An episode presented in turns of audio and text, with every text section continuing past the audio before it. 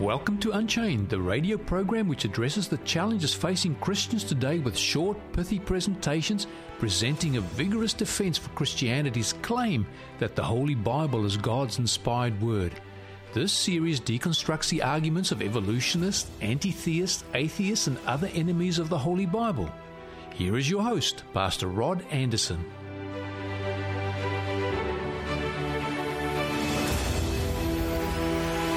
Hi, I'm Rod Anderson.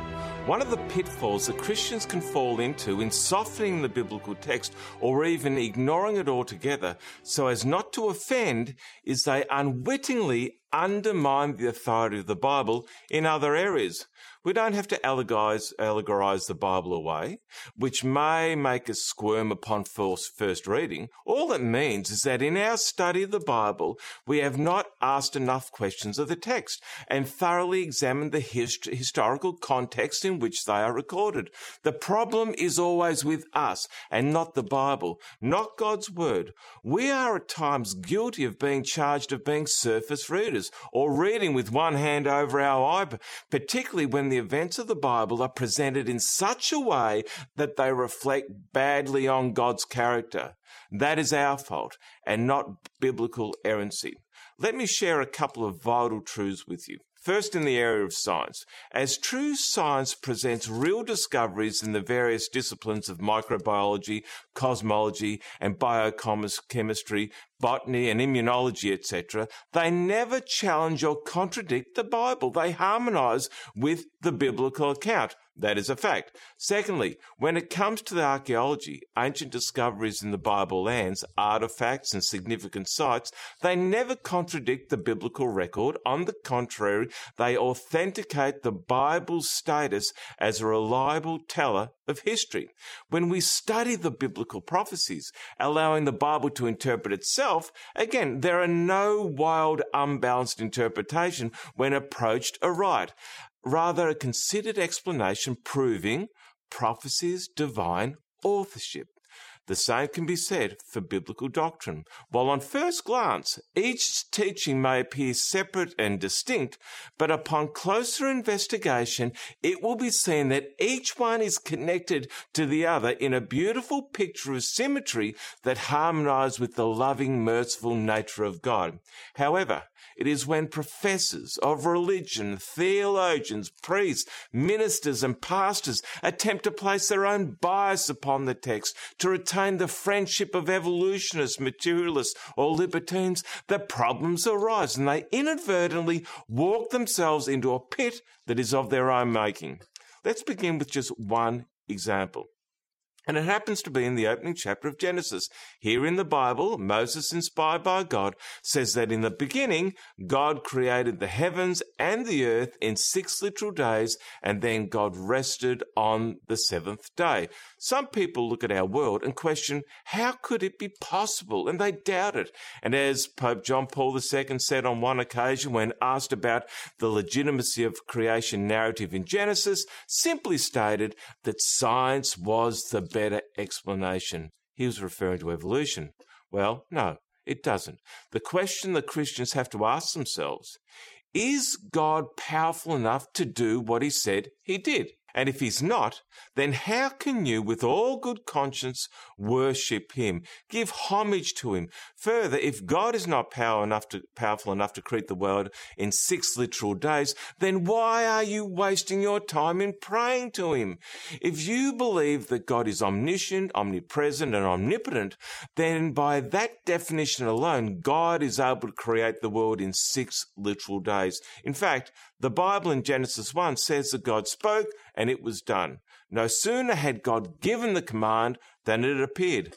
On day one, the Bible says God created the light. And some have struggled with this considering that the sun does not come into existence until day four. But the Bible makes it clear that God dwells in unapproachable light. And so the source of light was from God himself.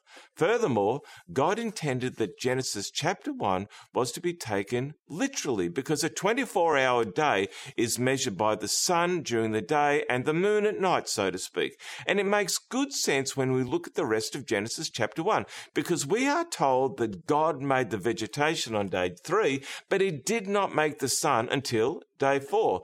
We understand that vegetation cannot survive without sunlight. In school, we learnt the importance of photosynthesis and chlorophyll.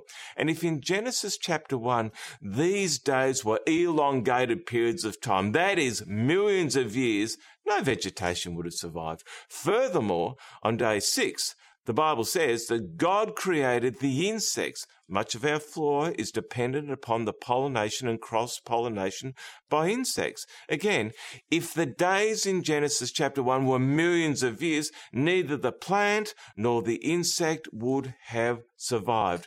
Therefore, from just a, a, superficial, cursory reading of the text, we see that the days in Genesis chapter 1 had to be 24 hour time periods. That means, of course, the seventh day was also a 24 hour period of time, and this is attested to in Exodus chapter 20, verse 11.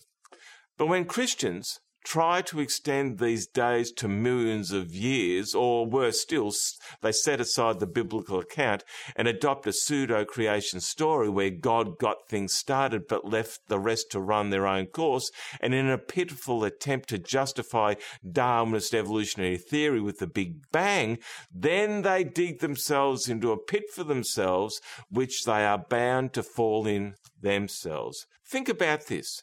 If Christians adopt the evolutionary progression of human development, then at what stage did man, stage did man become a human? At what point in, the, in time were we made in the image of God?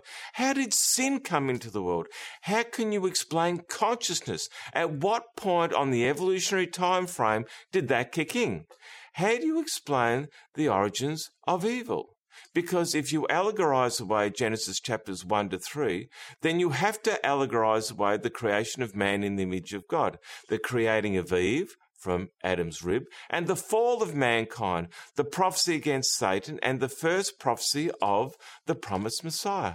All that must go. This is the trap the Christians set themselves up for when they do away with the literal reading of the opening chapters of Genesis. That is why, if we stick to the Bible, we do not have to be embarrassed because it makes good sense and clearly explains why our world is as it is, which is unexplainable when Christians embrace the Big Bang or the disposition. If you go to YouTube type in my name. The title is Is Genesis 1 trustworthy? I have a fuller presentation on this subject and amazing evidence that God is the creator.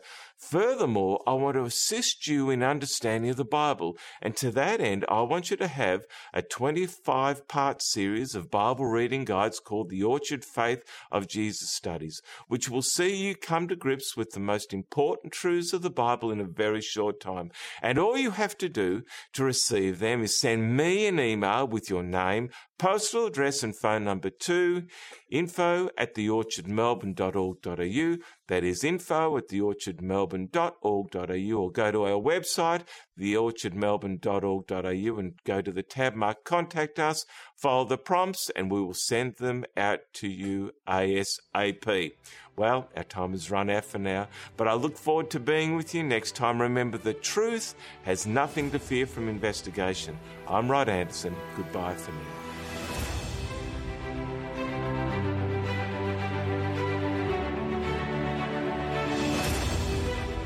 You have been listening to Unchained. We look forward to your company here next time on 3ABN Australia Radio as we continue this series with Pastor Rod Anderson.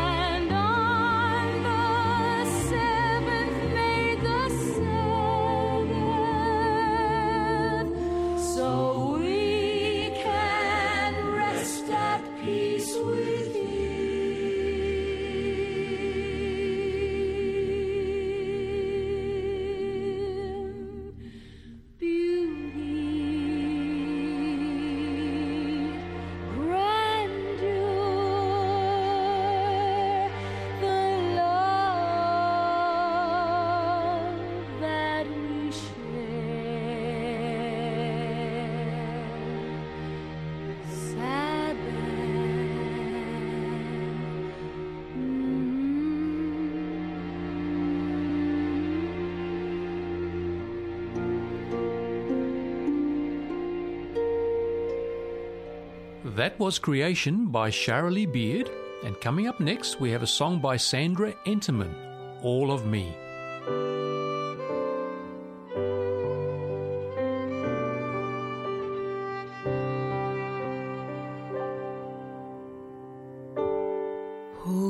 tired and